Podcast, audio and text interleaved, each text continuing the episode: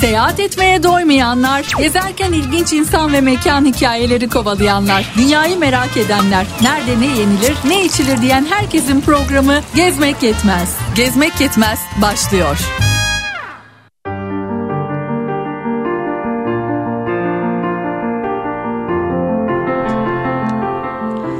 İyi akşamlar değerli Gezmek Yetmez dinleyicileri.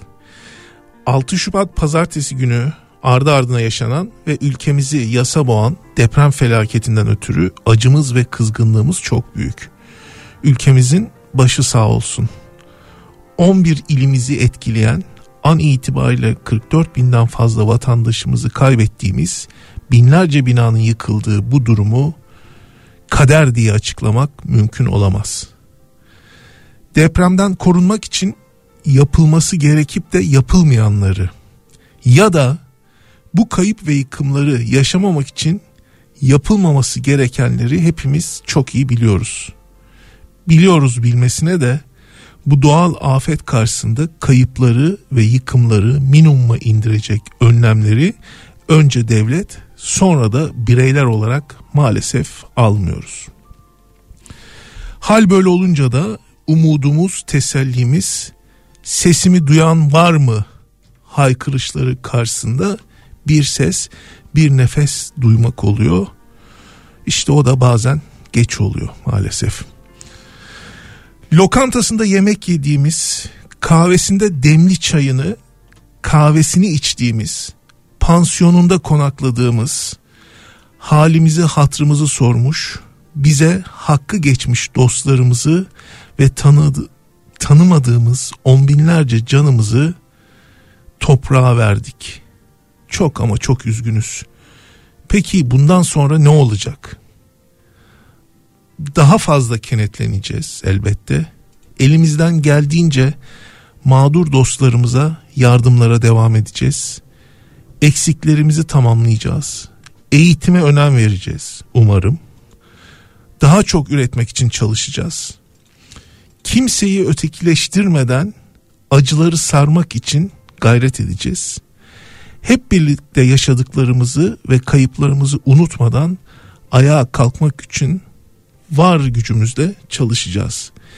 Ve en önemlisi kötü sözlere ve tehditlere kimden gelirse gelsin boyun eğmeyeceğiz.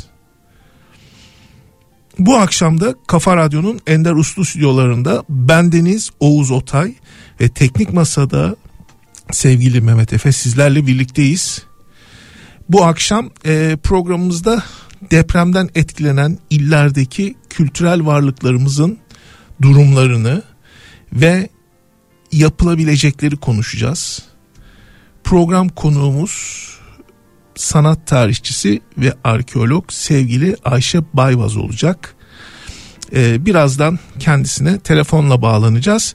Bu arada siz değerli dinleyicilerimiz de e, görüş ve sorularınızla programımıza ortak olabilirsiniz. WhatsApp hattımızı sizler için hatırlatayım. 0532 172 52 32 0532 172 52 32 bu akşam e, telefon bağlantısı yapacağımız dostumuz, konuğumuz Ayşe Bayvaz'la sohbet ederken bu hat üzerinden sizler de bu konuya ilişkin görüş, değerlendirme, soru ve önerilerinizi bize iletebilirsiniz. Şimdi bu akşam tabii e, telefon bağlantısı yapacağız. Stüdyoda konuğumuz yok. E, dolayısıyla yayın akışımızda küçük bir e, değişiklik yaptık. E, telefon bağlantısını kurabilmek için Şimdi bir şarkı dinleyelim. Sizler şarkı dinlerken biz de konuğumuz sevgili Ayşe Bayvaz'ı telefonla arayarak yayına alalım.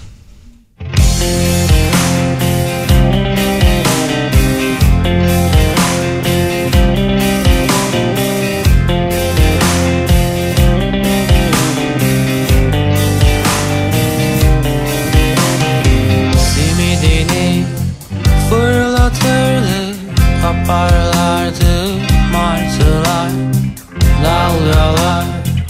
Korkuturdu Deniz tutardı yengenizi Midyeciler bağırırdı Şafak sökerdi dillerinden. Ah benim o mühürlü dilime Hiçbir iltifat gitmezdi ama Ne giyerse giderdi hoşuma. Öyle tatlı bela ki başıma. Darlamasa bir de her durumda. Öyle bir seveceğim ki sonra. Ne giyerse giderdi hoşuma. Öyle tatlı bela ki başıma. Darlamasa bir de her durumda. Öyle seveceğim ki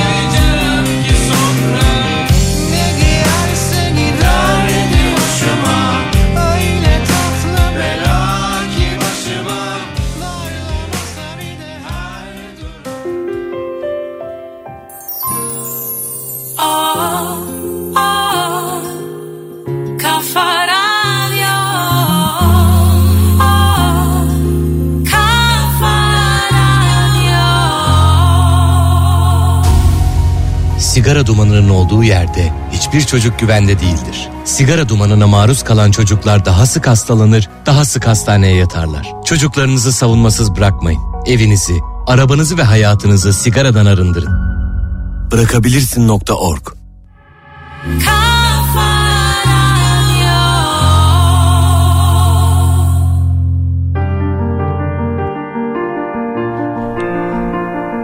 Kafa Radyo'da gezmek yetmez ikinci bölümüyle sizlerle birlikte e, şarkı e, arasına gitmeden önce sizlere e, konuğumuzu anons etmiştim. Bu akşam e, deprem bölgesinde e, depremden etkilenen kültürel varlıklarımızı e, konuşmak üzere çok kıymetli bir konuğu e, ağırlıyoruz.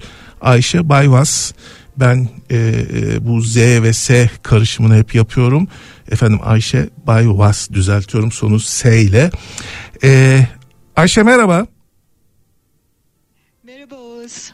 Ya e, bu akşam seni e, konuk etmek e, senin gibi değerli bir e, sanat tarihçisini arkeolog konuk etmekten dolayı e, çok e, mutluyum ama işte çok zor günlerden geçiyoruz e, çok üzgünüz e, ve depremden sonra da bu bizim ilk programımız benim ilk programım e, kırmadın bizi e, konuk oldun çok teşekkür ediyorum. Ee, rica ederim Oğuz. Ben teşekkür ederim böyle bir fırsatı da verdiğin için. Çok kıymetli bu benim için biliyorsun. Ee, aslında enteresan senin e, gezmek yetmez olarak ilk programında da ben vardım. Ee, şimdi aradan sonra da ben varım. Ee, yani gerçekten haklısın çok zor günlerden geçiyoruz. Giden hangi cana, hangi varlığa üzülelim bilemiyoruz. Ee, ama biz iyileştireceğiz birbirimizi. Ben buna inanıyorum. Evet Bizden başka hiç kimse bizi iyileştiremez. gayet gayet e, haklısın ve doğru söylüyorsun. Bu dayanışma, bu birliktelik, bu birlikte hareket etme e, ve iyiyi arzulama, e, yanlışları konuşma, eksikleri konuşma her zaman e, bizi daha iyiye götürecek. O zaman şöyle yapalım. Kesinlikle. E, programda e, ilk önce bu coğrafyanın e, biraz geçmişinden ve depremlerinden bahsedelim istiyorum ben. E, bilmiyorum e, sana da uyar mı bu şekilde e, ilerlemek? Uyar uyar tabii tabii aslında çok, çok da önemli bir şey. Çünkü coğrafya çok büyük bir eksiğimiz bizim. Kader değil mi? Coğrafya kader. Evet yani bunu e, İbn Haldun'a bağlarlar. E, yani ne kadar doğru tam emin değilim ama sonuçta cümle çok doğru. E, coğrafya bir kader, ya her şeyi belirleyen bir coğrafya var çünkü önümüzde. Yani bu bizim karakterimizden yediğimiz yemeğe kadar e, hayatımızı belirleyen bir şey coğrafya. Ama biz coğrafyadan çok eksiyiz e, ya da yanlışız. E, hiçbir şey bilmiyoruz, geçmişi bilmiyoruz. Bu- bulunduğumuz topraklar nasıl oluştu onu bile bilmiyoruz. Yani istersen birkaç cümle söyleyeyim o konuda çok önemli çünkü yani hep bir fay kırıklarından söz ediliyor, bir levhalardan söz ediliyor falan da yani bunlar başımıza nasıl geldi, ne zaman geldi biz bunları bilmiyoruz. Haklısın. Keşke bilsek. Bilsek de değil mi yani tarihten de ders almamız gerekiyor. Hiçbir zaman almadık. Almamak konusunda da ısrarlıyız. Şimdi öyle bir yerdeyiz ki biz e, Anadolu çok e, farklı bir coğrafya. E, öncelikle bu levha meselesinden iki satır söz edeyim istersen çünkü e, hani depremlerin nedeni de bu levhalar hani bizi sağa sola iten bir Afrika ile Arabistan yarımadası var ya hani onlar nasıl oldu da biz neredeyiz ve niçin o bölgede çok deprem oluyor belki anlamak lazım. Şimdi litosfer denilen bir tabakanın üzerindeyiz biz. Yani bizim ayak bastığımız kıtalar, okyanuslar hep bu litosferin üzerinde. Litosfer de öyle tek parça kocaman bir şey değil. 12 levhadan oluşuyor. Böyle yüzüyorlar onlar. Ee, o katmana da manto adı veriliyor. Hatta bizim magma dediğimiz o çekirdeğimiz o da mantoda. Magma hareket ettikçe levhalar da hareket ediyor. İşte aslında olay bu. Ee, yani bu hani en basit jeologların anlattığının ben hani ilkokul seviyesine indirdim şimdi bu anlatışı. Ee, bir sürü levhanın ortasında kalıyoruz biz. Avrasya, Afrika ve Arabistan levhalarının arasındayız. Afrika'da hep kuzeye doğru hareket ediyor. Arabistan da öyle yapıyor. Dolayısıyla e, Anadolu bu levha hareketleriyle oluşmuş bir şey. 250 milyon yıl önce biz Anadolu dediğimiz topraklar bir okyanustu. Tetis adında bir okyanustu. Okyanusun kollarıyla kaplıydı. 250 milyon yıl önce. Sonra 150 milyon yıl kadar önce de bunun bir kısmı kapanmaya başladı. Ne oldu? Çünkü Afrika itiyor. Öyle bir hale geldi ki bu e, yani bugün gözünün önüne getir şöyle İzmir, Ankara, Erzincan gibi bir hattı düşün. Onun altı okyanus, üstü kara olmaya başlamış. 120 milyon yıl önceye geldiğimiz zaman bunlar daha yakınlaşıyorlar. Okyanus tamamen kapanıyor neredeyse ve Karadeniz oluşuyor. 50 ila 80 milyon yıl önce dağlar oluşmaya başlıyor. Çünkü o kadar itiyor ki Afrika. O aşağıda sıkışan e, okyanus tabanı yukarıya doğru çıkmaya başlıyor. Yani Anadolu e, belirginleşiyor artık. 12 Yükseliyor milyon yıl önce de artık hiçbir okyanus Evet, evet, evet. Ee, son okyanus kolu da 12 milyon yıl önce kapanıyor. Yani son oluşan dağlar 12 milyon yıl önce gibi. Yani bunun tabi farklılıkları vardır. Hani ben o kadar jeoloji bilgisiyle söylemiyorum bunları. Hani dedim ya basit ilkokul bilgisiyle söylüyorum. E, e, Arap Yarımadası da kuzeye doğru hareket ediyor. Şimdi neden bizim Doğu Anadolu bölgemizde çok volkan var? İşte bunlardan Ağrı, Süphan, Tendürek bu volkanlar hep bu dönemde oluşuyor. Yani üçüncü ve dördüncü jeolojik devirlerde oluşuyor bunlar. Ha, dördüncü jeolojik devir ne zaman hala devam ediyor. Yani biz hala bir oluşum içindeyiz. Muhtemelen de böyle gidecek. O yüzden Anadolu'da mesela bu kırıklardan oluşan çok fazla fay hattı var. Kuzey, güney, batı falan gibi. Ha, bu hatların e, iyi tarafı yok mu? Hiç hep kötü tarafı olduğunu düşünüyoruz. E, yani maalesef iyi tarafı da var böyle baktığın zaman. Çünkü kaplıcalar da bu e, hareketlerle oluşuyor. Kaplıcalar eşittir artık günümüzde jeotermal santraller. Volkanlar oluştu biliyoruz. E, etrafında verimli topraklar oldu, maden yatakları oldu. Hani evet fay kötü bir şey ama işte bunlar da oluştu.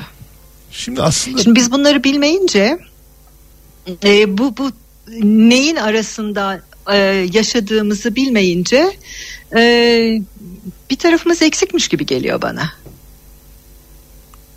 aslında bunu bilip buna göre yaşam kurmak, buna göre hareket etmek, buna göre tedbirler almak gerekir aslında. Bu kadar basit.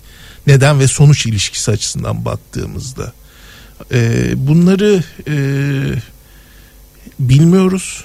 Bildiğimizle ilgili olarak da herhalde e, belki biraz umursamazız. Belki e, uygulamalarda yaşanan sıkıntılar bize hep bu e, coğrafyanın getirdiği şeylerin kötü yüzünü gösteriyor. Peki e, şunu da soracağım Ayşe sana. Cora- coğrafyadan etkilenen veya depremden etkilenen e, Anadolu'nun bu anlamda geçmişi nasıl? Depremler Anadolu'da nelere yol açmış? Hangi şehirleri yok etmiş? Çok. Hangi kültürleri yok etmiş? Biraz da ondan bahsedebilir miyiz? Tabii tabii çok yani o kadar çok deprem var ki Anadolu'nun geçmişinde. Hani şu anda e, söz konusu coğrafyadan söz edersek e, hiçbir şey yeni değil. Yani tarih yazıyor bunları. Kahramanmaraş'ta çok önemli depremler olmuş hep zamanda. Malatya'da öyle. Ha, bunların arasında en kötü her zaman Hatay olmuş. Çünkü e, Ölü Deniz fayı denilen bir fay var. Ee, bu Kızıldeniz'den yukarıya gelen fay Ee, Doğu Anadolu fayıyla bu Ölü Deniz fayı üzerine kurulu şu anda deprem olan bölge. En çok Hatay, Kahramanmaraş ve Adıyaman etkilenmiş. Bunların arasında da özellikle Hatay etkilenmiş hep. Gaziantep hiçbir zaman bu kadar yıkıcı bir deprem yaşamamış aslında. Kalenin zaten ayakta kalması çok önemli bir gösterge bu açıdan baktığında. Ama e, özellikle Antakya o kadar çok deprem geçirmiş ki. Yani bilinen ilk depremi milattan önce 148'e tarihliyorlar. Tabii bunların e, ölçülebilir e, rakam yok elimizde o tarihte. Ama işte yazılı kaynaklardan bazılarını biliyoruz. Yazılı kaynaklardan ne kadar çok kişinin öldüğünü, nelerin ağır hasar gördüğünü bilebiliyoruz. İşte 130 milattan önce 130'da var, milattan önce 69'da var, 35'te var milattan sonra. 115 mesela çok anlatılan bir depremdir. Ee, Roma dönemi İmparator Trajanus var ee, başta Halefi ile beraber Adrianus'la beraber o sırada bölgedeler mesela. Suriye'den geliyorlar. Orada e, kışı geçiriyorlar. Yani mevsim gene kış. Asi Vadisi'nde oluyor deprem mesela. Doğu'nun kraliçesi deniyor Antiohya'ya. Yerle bir oluyor Antiohya. Trajanus orada diye bir de üstelik e, imparatorluğun her tarafından askerler, elçiler, bütün devlet zevatı falan herkes de orada mı? E, Trajanus hipodroma sığınıyor falan yani kent hemen onarılmaya başlanıyor hemen. E, hatta Trajanus e, ölüp Hadrianus imparator ilan edildiğinde hala Antiohya'da işin başında. Ama bitiyor mu? Hayır bitmiyor. Devamlı deprem oluyor. Devam. Yani o kadar çok deprem kaydı var ki. E, mesela Prokopius 526 depreminde 300 bin kişinin öldüğünü söylüyor. Hani belki abartılı bir rakam bu ama yani gene de çok ciddi sayıda kişi ölmüş. E, araştırmacılar şey diyor. e, bu bence çok etkili bir rakam. E, son 2000 yıldır Türkiye topraklarında yaşanan 100 büyük deprem varsa bunun 15 tanesi e, Hatay Antakya bölgesinde. 100 büyük deprem varsa 15 tanesi Hatay Antakya bölgesinde diyorsun. Evet. Evet ne acayip değil mi? Yani ben e, program öncesinde şöyle bir iki e, kaynağa baktım. Şöyle bir standartlaştırmışlar ama e, anlatan şöyle standartlaştırmıştı. Bu söylediğinle çelişiyor veya bu söylediğin o e, genellemeyi e, doğrulamıyor. E, diyor ki bu bölgede her 500 yılda bir deprem, büyük deprem olur diyor. Yani işte 1054 depreminden bahsediyor, 1512 depreminden bahsediyor ve hep e, ölüm ölü sayılarının on binlerle ölçüldüğünden bahsediyor. Ama çok büyük Valla bu son ik- 2000 yıldır hani işte bildiğimiz e, depremlere baktığın zaman zaten ben şimdi saydım sana bak milattan önce 148 dedim 130 dedim milattan önce 69 dedim milattan sonra 35 dedim milattan sonra 115 458 526 e, 588 yani 1872'de büyük bir deprem oluyor kentin üçte biri yok oluyor. Yani şu anda hızlıca saydıklarım bunlar sadece Antakya için saydıklarım. Elbette etrafını da etkiliyor. E böyle baktığın zaman yani öyle her 500 yılda bir filan değil tabii. bilmiyorum yani ben- yani öyle görünmüyor. En azından kaynaklar öyle söylemiyor. Tabii jeologlar yani çok daha e, e, bilgi verirler bu konuda ama hani biz de antik kaynaklara göre hareket ediyoruz. Tabii e, hep bir yıkılma ve yeniden kurulma söz konusu. E, umarım bu yıkımda, bu kayıplar sonrasında da e, bölge Hatay e, daha kuvvetli, daha iyi ayağa kalkar. Ama e, ekonomik Umarım, olarak da umarım. yani bunu ekonomik olarak da diliyoruz ama bu akşam konumuz e, bölgedeki e, kültürel e, miras e, ve bunun depremden etkilenmesi. E, şöyle yapalım mı? E, şimdi e, bir şarkı dinleyelim.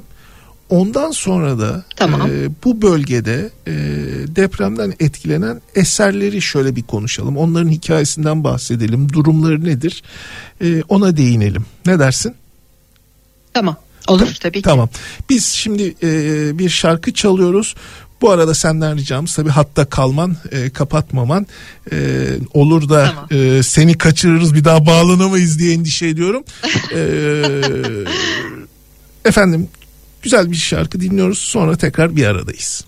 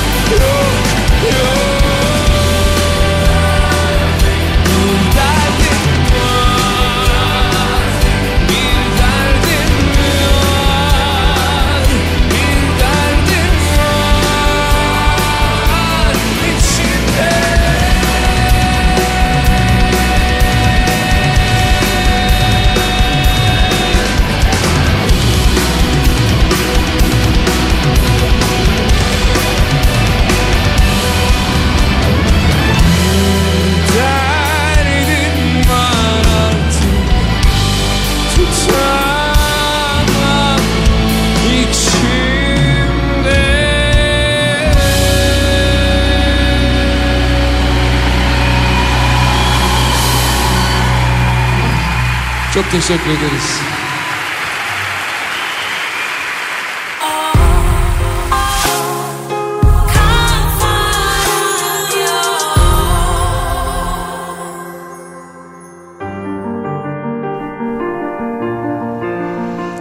Kafa Radyo'da Gezmek Yetmez devam ediyor. Bu akşam konuğumuz sanat tarihçi ve arkeolog sevgili Ayşe Bayvaz. Ee, kendisiyle e, son depremin zarar verdiği e, kültürel varlıklarımızı e, konuşuyoruz. Geçmişteki depremlerden ve biraz coğrafyadan bahsettik. Ee, Ayşe şu- e, bu deprem e, hangi miktarda kültürel varlıklarımızı etkiledi? Hangi derecede kültürel varlıklarımızı etkiledi? Bunlardan e, en önemlileri ve hikayelerinden biraz bahsedebilir miyiz? Tabii e, aslında şu anda bir sayı vermek çok zor. E, bir çalışmalar başladı. E, deprem bölgesinde oldukça fazla eser var. Yani yüz binlerce eser var sadece 29 müzede. Müzeler iyi durumda neyse ki. Yani bir tek hani Aslantepe öğren yerinde Malatya'da üst yapı örtüsünde bir çökme oldu. Kerpiçlerde kayma oldu. Ama onun dışında hani genel olarak mesela herkes Nemrut'tan korktu. Nemrut'ta bir şey olmadı ama Karakuş'ta oldu gibi. Ee, yani o kadar çok e, tarihi eser var ki yani sadece Hatay'da 800'e yakın tescilli kültür varlığı var. Bütün bu bölge için hemen bir hasar tespit çalışmalarına başlandı Kültür Varlıkları ve Müzeler Genel Müdürlüğü tarafından. Ee, tabii ilk önce hemen karşımıza çıkan e, bir takım yıkılmış eserler var. Bunların arasında e, herkesin ilk başta konuştuğu Hatay'da Habibi Neccar Camii var. İşte Ulu Camii var. E, Aziz Paulus Ortodoks Kilisesi var gibi. E, yani Habibi Neccar tamamen yıkıldı. yani 638 tarihli bir yapı artık yok gözümüzün önünde gitti. İşte Hatay Devleti binası var ki bu da çok önemli 1927 tarihli olmasına rağmen e, hani göreceli olarak daha yakın ama e, Hatay Devleti'nin Türkiye Cumhuriyeti'ne katılması için atılan imzaların olduğu yer çok önemli bir bina. Bugün o da yok. İşte valilik binası son depremde yıkıldı. E, pek çok eser gitti. Yani İskenderun'da Aziz Nikola Ortodoks Kilisesi gitti. İşte Hatay'daki bütün o tarihi dokudaki yapılar gitti. E, Payas'ta Mimar Sinan'ın eseri olan Sokollu Külliyesi vardır. Onun mesela sadece minaresi yıkıldı. O da yeni restorasyon görmüş bir minare. O yıkıldı. E, onun dışında e, Kırıkhan'da e, bir şey var. E, yıkıntı var. İşte Adıyaman Ulu Camii gitti. Gitti iki tane duvarı kaldı mesela Adıyaman Ulu Camii'nin. Ee, Antep'te Kurtuluş Camii e, o gitti. Eski e, Surp Asvazastin Meryem Ana Kilisesi. E, o da gitti. Yani kubbesi çöktü. Aslında ilginç olan ne biliyor musun? E, en son bir restorasyon geçirdikten sonra e, bir e, depremle ilgili bir rapor yayınlanıyor Ee, ve o rapora göre de e, işte sayısal model koşulları ve senaryo depremleri dikkate alınarak yapılan bir şey bu. Ee, cami minaresi hasara uğrayabilir Ee, ama hani onun dışında kubbe uğramaz gibi. Yani o kadar şiddetli olmuş ki yani kubbe de gitti. Ee, halbuki hiç beklenmiyordu kubbenin çökmesi. Ee, minare de gitti. Çok e, önemli yapılar gitti. Yani Karakuş Heh, onu soracağım. da mesela Karakuş tümülüsündeki e, tokalaşma sütunu muydu o yıkılan? Evet tokalaşma sütunu yani aslında e, Komagene Kralı 2. Mitridates tarafından annesi İsyas için yapılan bir anıt mezardır orası biliyorsun. Karakuş tümölüsü olarak adlandırılıyor orada bir sütunun üstünde kartal olduğu için. E, İkinci Mitridates savaşta oğlunu kaybedince üzüntüyle tas- tahttan çekiliyor. Yerine çok kıskanç ve acımasız bir kardeşi var ikinci Antiochos o geçiyor taht üzerinde hak iddia etmesin diye de kız kardeşi Laodike'yi onun çocukları dahil pek çok kişiyi öldürtüyor. İkinci Mitidades de kız kardeşini e, Komagene topraklarındaki o Karakuş mezar tepesine gömüyor. Ve onun e, kız kardeşinin kabrinin üstüne de o, o tüm kadınların en güzeliydi falan yazıyor. İşte bir tarafta annesi İsyas var, bir tarafta kız kardeşi var falan. Onlar öyle sonsuz uykularına yatıyorlar. E, bu tokalaşma sütunlarından e, söz ederken de işte aslında çok da sütun kalmamış. Yani doğu, batı ve güney yönlerinde dörder sütun varmış ama günümüzde işte doğuda iki tane, batıda ve güneyde de birer tane sütun kalmış. Herkes o kuş olanı bilir, güneydekini bilir. En güzeli de o tamam. Ama doğudakilerden birinde işte yıkık bir tane aslan heykeli var. E, bir tanesi de tokalaşma sahnesi batıdaki. E, işte biliyorsun İsyas Oteli'nde de pek çok can gitti. Ee, Türkiye e, Turist Rehberleri Birliği'nin Evet, e, eğitim evet. gezisindeki rehberler ve Kıbrıs'taki öğrenciler gitti. Genç işte ben de diyorum ki yani inşallah İSYAS ana hepsini koruyordur şimdi. Bu e, tabii e, şeyi çok merak ettim ben. E, bugüne kadar hiç düşünmemiştim. Bu deprem durumunda müzelerde ne oluyor, ne bitiyor e, veya bir e, acil durum planları hiç aklıma gelmemişti. Şimdi bu programı e, biraz e, çalışırken e, şey dikkatimi çekti.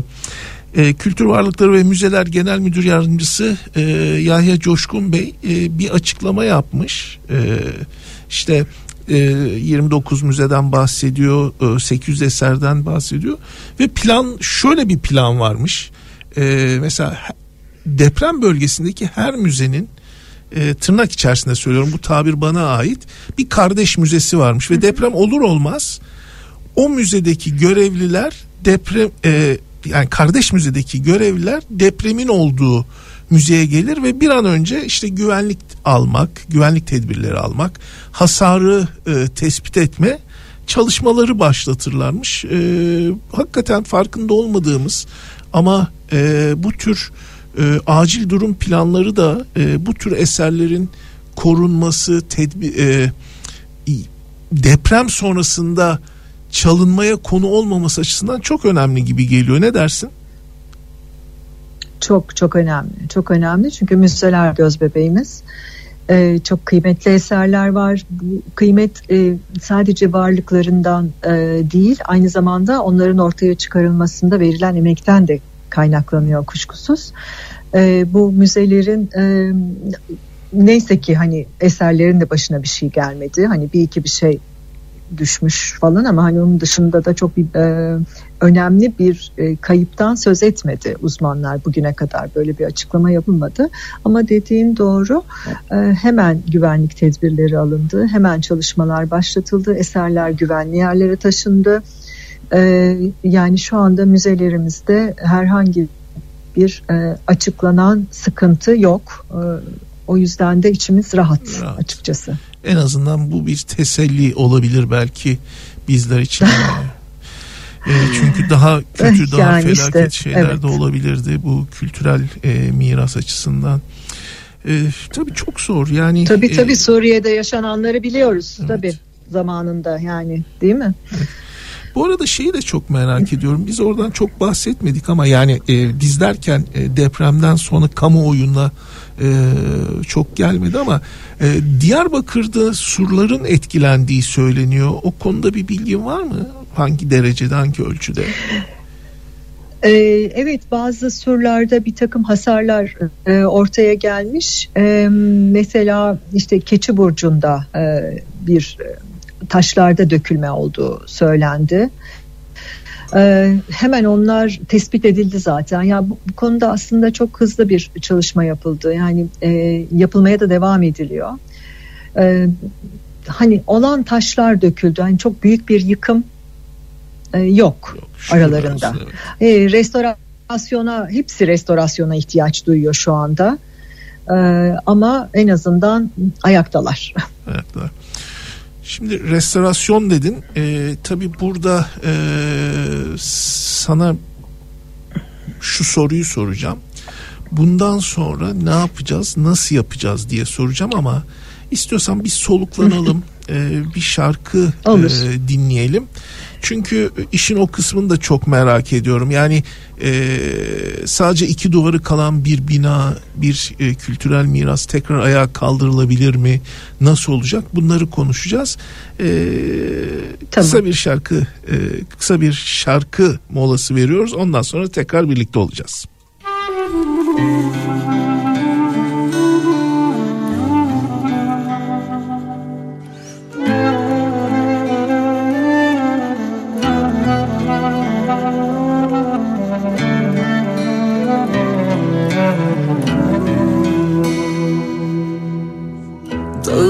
Dağılmış eşyalar dört bir yana. Sessizliğimiz uykusuzluktan değil. Toplasan iki kişi eder miyiz hala? Beni biraz böyle hatırla. Biliyorum birkaç kere açılmaz hiçbir bavul. Biliyorum çalışmaz saatler geri. Bu ev ev değil artık. Biliyorum çok üzgünüm. Karşımdasın ama bak yoksun burada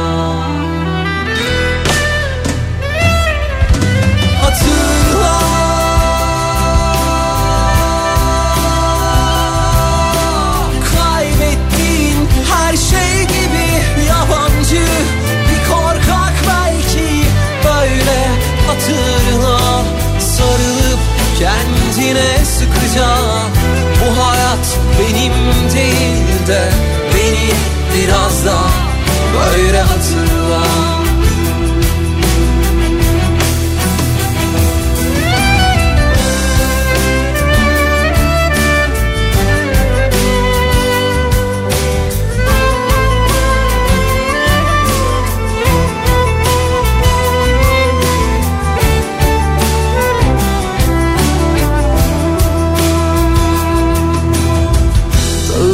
eşyalar dört bir yana. Sessizliğimiz uykusuzluktan değil. Toplasan iki kişi eder miyiz hala? Beni biraz böyle hatırla. Biliyorum birkaç kere açılmaz hiçbir bavul. Biliyorum çalışmaz saatler geri. Bu ev ev değil artık. Biliyorum çok üzgünüm. Karşımdasın ama bak yoksun burada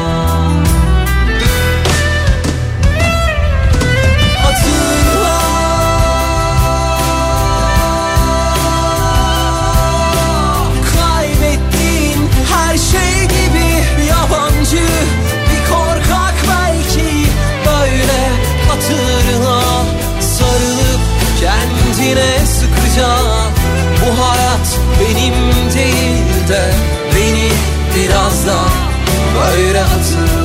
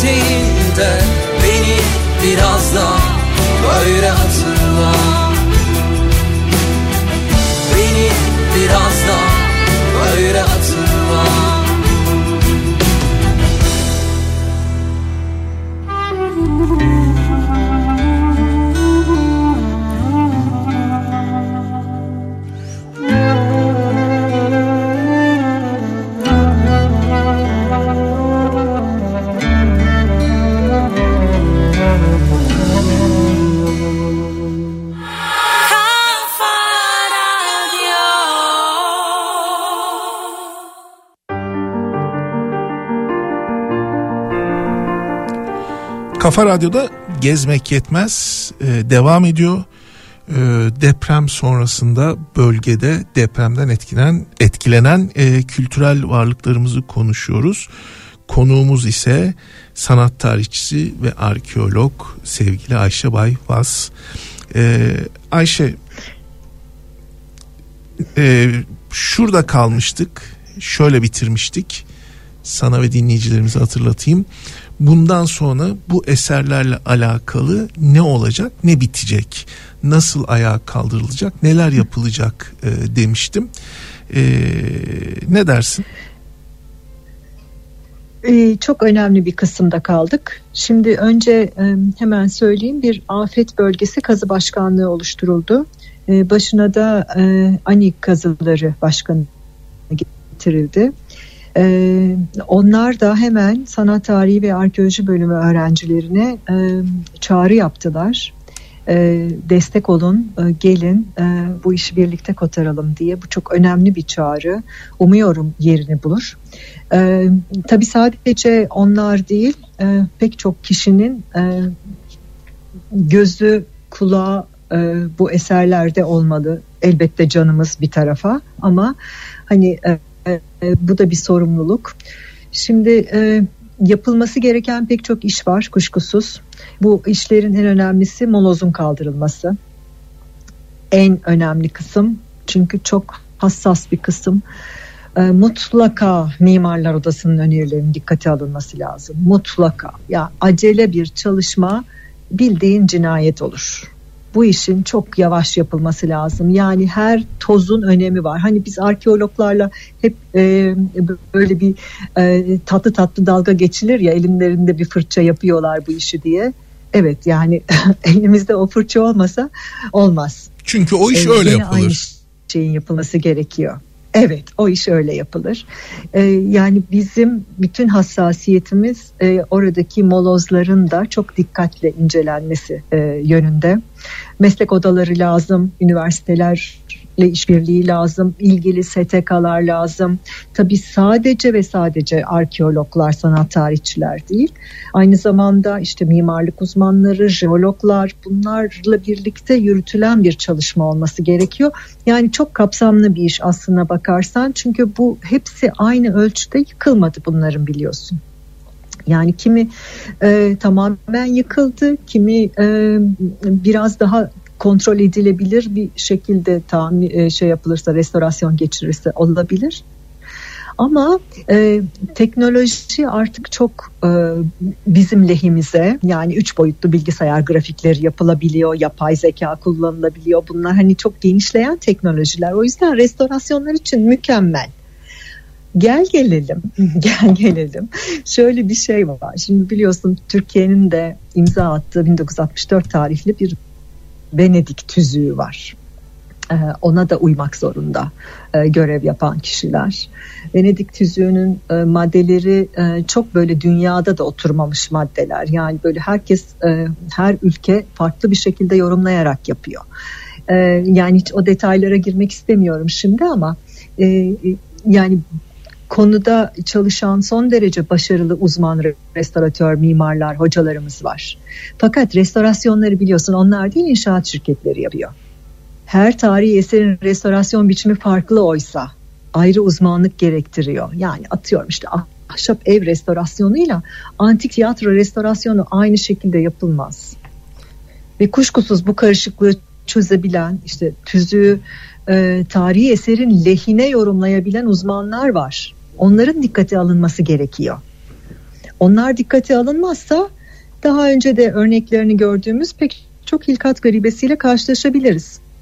Aslında... Yani bir de her şeyi abartarak yaşayan bir millet olduğumuzda hesaba katarsan hani karşımıza bir şeyden korkuyorum ben. Hani gülelim mi ağlayalım mı yoksa dövelim mi sorusu çıkmasın karşımıza. Aslında e, benim ilk aklıma gelen de bu oldu. Tırnak içerisinde söylüyorum. Normal zamanlarda biz bu tür restorasyonları özellikle son yıllarda e, müteahhitlere ihale ederek e, bir restorasyon değil bir inşa e, faaliyetinde bulunduğumuz örnekler oldu. Şimdi tabii e, deprem sonrası bu işin e, sayısal olarak çok olması ve bu işi hakkıyla yapacak insanların e, da sınırlı olması sebebiyle konunun o senin dikkat çektiğin yöne kayması beni endişelendiriyor. Yani bir e, bir senede ev inşa ederiz der gibi biz 6 ayda burayı ayağa kaldırırız. Ee, işte müteahhitler 9 ay der e, bir yetkili çıkar der ki 6 ayda bitsin 6 ayda biter mi endişesi taşıyorum. E, hoş tabii bu endişeyi muhtemelen e, bu konularda e, ilgilenen herkes taşıyordur. Umarım öyle olmaz. Yani umarım tabii Türkiye'nin en önemli eksiklerinden bir tanesi giderek e, hale yola giriyor elbette ama bir kültür envanterine sahip olmamız çok önemliydi her şeyden önce. Yani her yapıyı e, biliyor olmamız lazım. Maalesef bunların çoğunun planına ya da işte e, bir şekilde malzeme bilgisine sahip değilse iş daha da zor olur. Kuşkusuz ki. Ama dediğim gibi yani dönem uzmanı lazım, e, malzeme uzmanı lazım, e, yani taş yapıyla dediğim gibi başka bir e, yapıyı aynı şekilde restore edemezsiniz. Kullanılan malzemenin Venedik tüzüğüne göre olması lazım. E, tüzük diyor ki e, hem yapıldığı dönemi belirtecek ama e, bir göz uyumsuzluğu da olmaması gerekiyor. Dokuya uyması gerekiyor diyor. Yani tüzüğün kendi içinde çelişen ya da çok hassasiyetle çözülmesi gereken maddeleri var. Bunlar için işte bizim restoratör mimarlara ihtiyacımız var. Yani bunu bir arkeolog da yetmez bunun için ya da bir sanat tarihçisi de yetmez. Bizim bu işin uzmanlarına ihtiyacımız var. O yüzden planlı çalışılır ise ve bir zaman kıstası olmaz ise yapılır her şey ayağa kalkar. Hepimiz bir şekilde ucundan tutarız gerekirse. Ama e, öncelikle hiç acele edilmemesi gerektiğini kafamıza koymamız lazım. Bu arada aklıma şöyle bir soru geldi ee, Ayşe. Ee, bölgede e, restorasyonu gereken e, kültürel mirasın tamamının mülkiyeti e, kamuya mı ait yani devlete mi ait yoksa e, farklı e, mülkiyetler işte belediyeler, vakıflar e, veya şahıslarda var Tabii, mı? Yani tabii, tabii. bu problem olacak var, mı? Var var var. Ee, yani umarım olmaz ama biliyorsun hani e, vakıf eseri olanlar ki bunların arasında camiler de var. Vakıf eseri olanlar e, Vakıflar Genel Müdürlüğü'nün kontrolü altında ama bunlar aynı zamanda tarihi eser olduğu için e, Kültür ve Turizm Bakanlığı'na da e, bağlı. E, belediyeler onları işte normal şartlarda baktığın zaman hani ben UNESCO çerçevesinde değerlendiriyorum. E, normal şartlarda baktığın zaman belediyelerde onların işte güvenliklerinden, temizliklerinden falan sorumlu oluyorlar. Şimdi bütün bu çok başlılığın içinde e, önemli olan o tarihi eserin kültür varlığının lehine karar verilmesi. Yani bunların kendi aralarında bir şekilde anlaşması ve ne yapılması gerekiyorsa e, doğru yolu bulması lazım. Aksi takdirde çok sıkıntı olur. Ciddi ciddi bir koordinasyon gerekiyor. Anladım. Peki Evet, evet. Yani çok önemli bir sınavdan geçiyor şu anda. bu bu çerçevede çalışanlar. e, şimdi restorasyonlardan bahsettik, tespitlerden bahsettik. Bir de bunun dışında e, ben açılışta da bahsettim. Bize bölgede e, bize hakkı geçmiş insanlar var. Yani seyahat edenler, turizmciler olarak söylüyorum veya işte kültüre kendini adamış insanlar için dostlarımız var.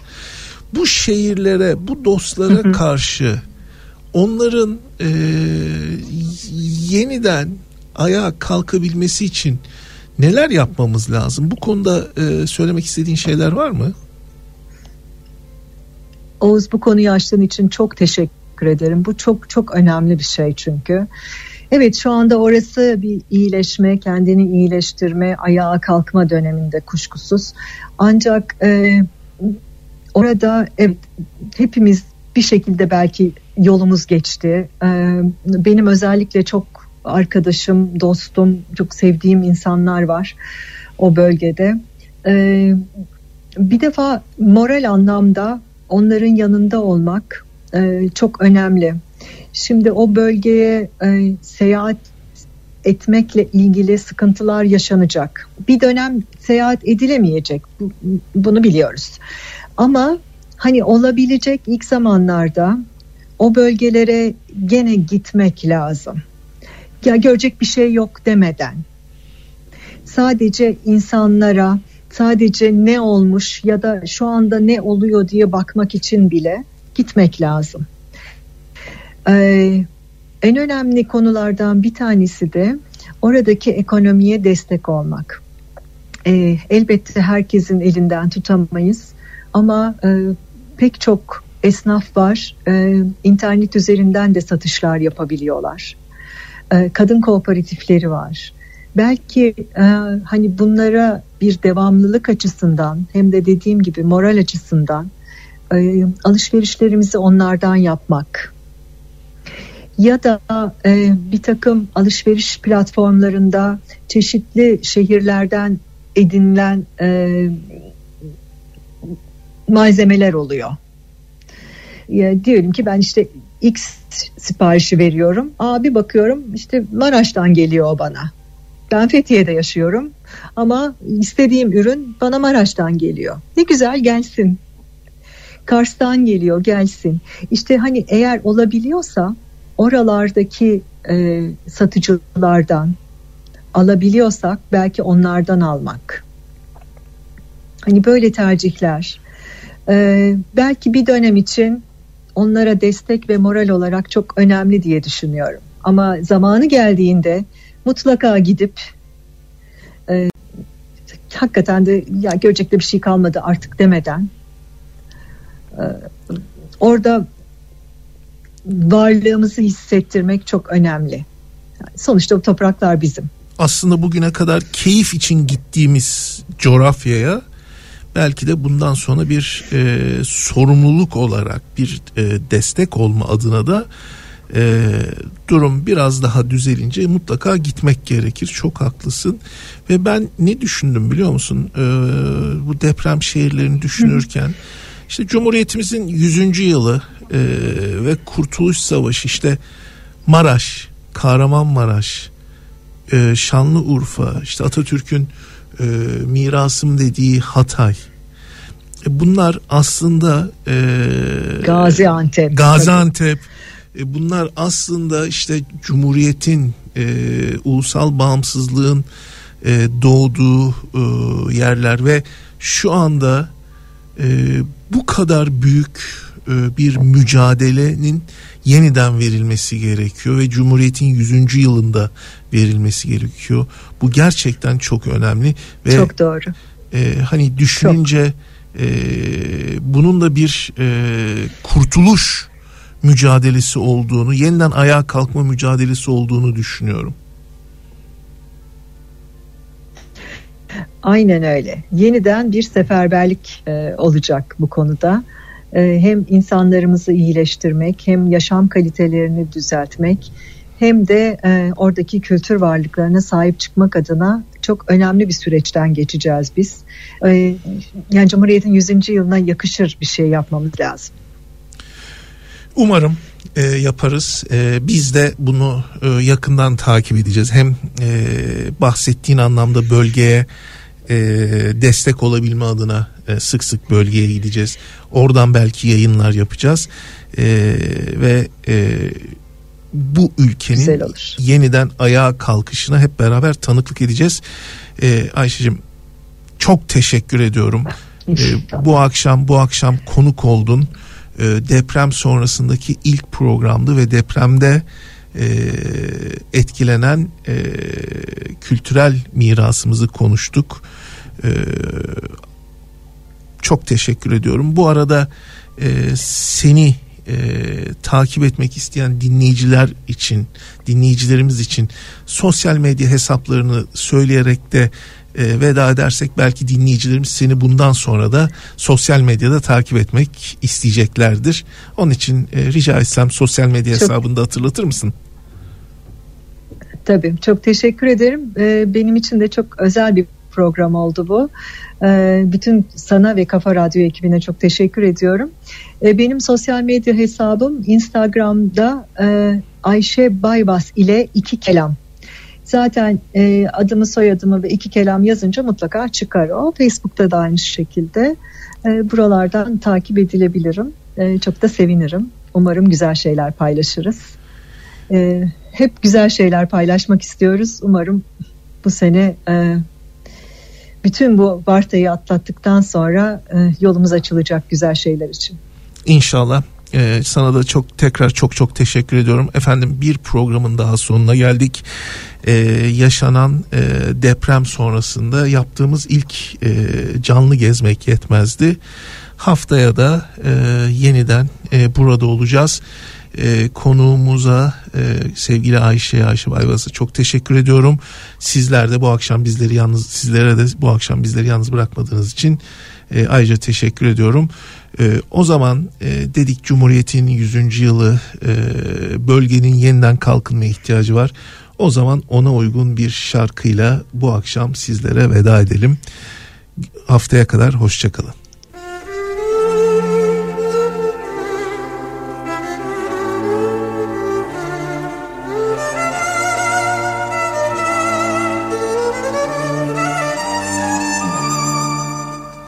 Havasına, suyuna, taşına, toprağına.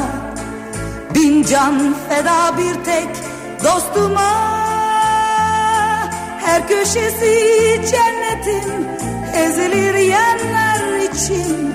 Bir başkadır benim memleketim. Lay lay lay lay lay lay lay la. La la lay lay la la lay lay lay lay lay lay lay.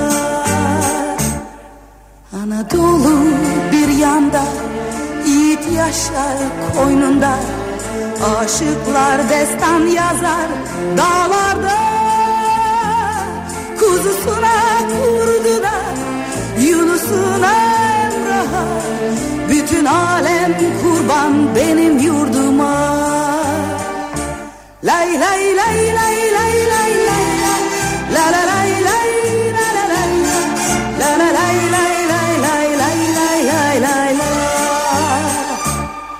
Mecnun'a Leyla'sına erişilmez sırrına.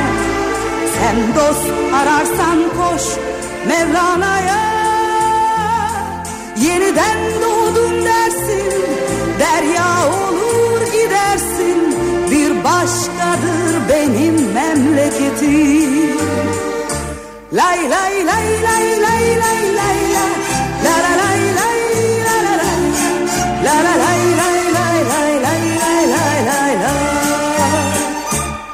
Gözü pek yanık bağrı Türkü söyler çobanı.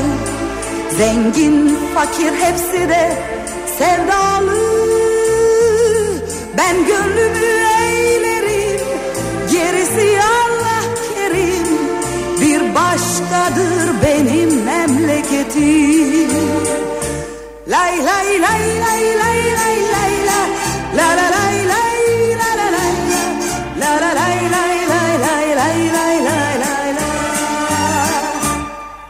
Bir başkadır benim memleketim.